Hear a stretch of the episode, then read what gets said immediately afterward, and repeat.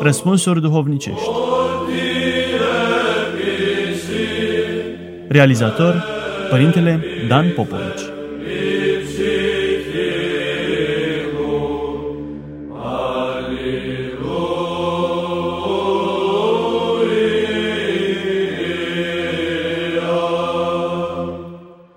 Dragi ascultători, continuăm să răspundem la întrebarea cum ar trebui să trăiască un creștin într-o lume, dacă nu tot mai complexă, cel puțin tot mai complicată. Am văzut în emisiunile precedente că multilateralul Pavel Florenski, teolog, filozof, preot ortodox, matematician, fizician și istoric al artei, avea ca duhovnic un ieromonah de o extremă simplitate, Ava Isidor de la Schitul Ghețimani arătând că acesta nu era străin de darul vederii cu Duhul și al facerii de minuni, Florenski clarifică pentru cei mai puțin avizați că nici darul vederii cu Duhul, nici cel al facerii de minuni, nici vreun altul, luate separat, nu aduc în om Duhul lui Dumnezeu. Împărăția lui Dumnezeu este dreptate, pace și bucurie în Duhul Sfânt, iar nu minuni, clar viziuni și vindecări miraculoase, așa cum vedem din scrierile Sfinților Părinți. Dar, pe de altă parte, totodată, iubitorul de Dumnezeu, cel ce caută împărăția lui Dumnezeu, primește împreună cu Duhul și darurile acestuia. Căci Mântuitorul a spus, căutați mai întâi împărăția lui Dumnezeu și toate celelalte vi se vor adăuga vouă. Abia după această precizare, Florenski continuă.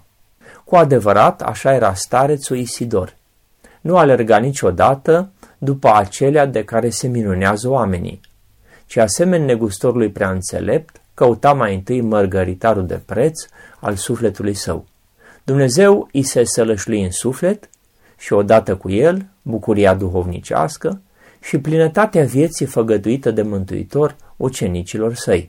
Dar această apă vie, revărsându-se cu dărnicie din inima devenită transparentă a lui Isidor, ca din prea plinul unui potir de cristal, săvârșea minuni și semne, dându-i starețului puteri nebănuite. Vizitatorii săi nu aveau nicio îndoială că starețul Isidor vede și știe tainele oamenilor.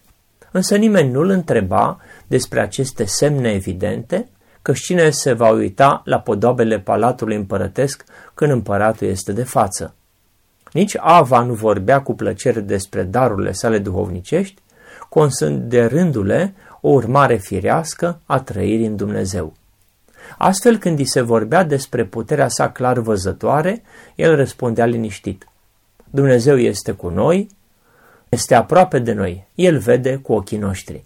Nu o singură dată, nici de două sau de trei ori, ci de nenumărate ori, și nu un singur ucenic al avei, ci mulți s-au convins că atunci când soseau la el, Ava începea primul să vorbească despre problema pentru care veniseră la el. Sosești și el te întâmpină cu sfatul pe care îl căutai. Asemenea cazuri păreau atât de obișnuite pentru ucenicii părintelui, încât nimeni nu s-a îngrijit să le pună pe hârtie și acum s-a uitat.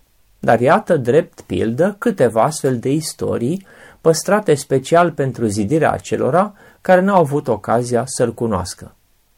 Cineva plecând cu trenul departe de Sergiev Posad, pe drumul de întoarcere, a avut o întâlnire neașteptată care îl tulbură foarte tare.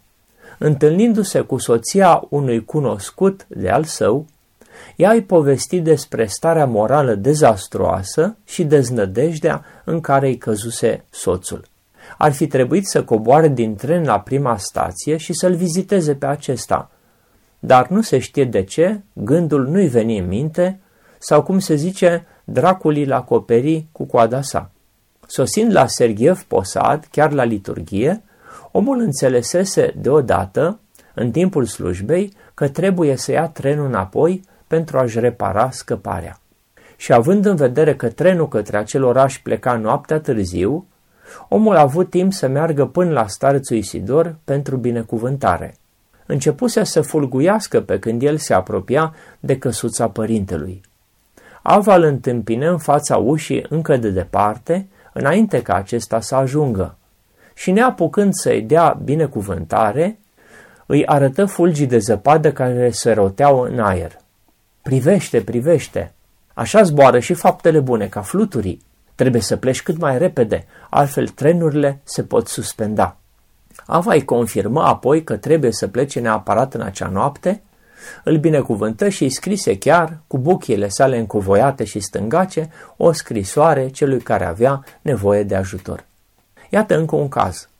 Odată sosi la părintele Isidor un fiu de-al său duhovnicesc, părintele G. Se spovedi și îi dădu apoi două ruble. Părintele Isidor luă banii. Atunci celuilalt îi străfulgeră gândul. De ce ia? Doar știe că sunt sărac. Părintele nu răspunse niciun cuvânt la acest gând, dar în timpul discuției care urmă, veni un om sărac, căruia, mai devreme, părintele îi spusese să treacă după bani seara, cu toate că la ora respectivă nu avea niciun ban. Părintele Isidor îi înmână acestuia cele două ruble, adăugând, Iată, a venit acest om bun care îți dă banii. Apoi, conducându-l pe părintele G, Ava îi spuse între patru ochi, Nu te tulbura că ți-am luat cele două ruble. Rugăciunile vor ajunge mai repede la Dumnezeu prin mireni decât prin mine și prin tine.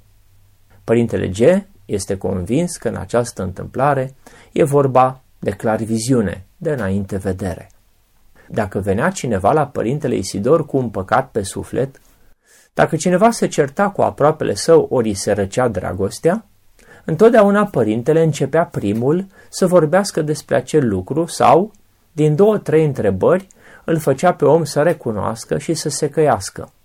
Fenomenul devenise atât de obișnuit pentru toți, încât atunci când cineva se încăpățâna să rămână în păcat, avea grijă nici să nu se mai arate în ochii părintelui, care îi vădea problema. Viața în cealaltă lume era o, o viață obișnuită a părintelui.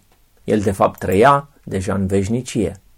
Deseori vedea în somn pe Maica Domnului, pe Sfântul Serafim de Sarov și pe alți cuvioși și starețul dădea ascultare sfaturilor lor îndurătoare. Până în 1904 nu reușisem să-l văd pe părintele Isidor, povestește episcopul E. Cu toate că auzise multe despre el, pe când eram încă student la Academie. Prima noastră întâlnire fu în mai 1904. Era o zi minunată. Ieșisem în grădina Academiei. Un bătrân încovoiat, cu toiac și scufie, se apropie de mine, târșindu-și picioarele. Ajungând lângă mine, mă întrebă, Părintele, sunteți preasfințitul? Dar ce vă trebuie, răspund. Eu sunt părintele Isidor, foarte bucuros de cunoștință. Am venit cu o treabă, a zis părintele Isidor. Azi noapte mi se arătă Maica Domnului și îmi zise, de ce ne-ai luat binecuvântare de la nou preasfințit? Așa că am venit. Trebuie să remarcăm că aici nu e pic de infatuare, de trufie, ci o simplitate copilărească, simplitatea însăși în acțiune.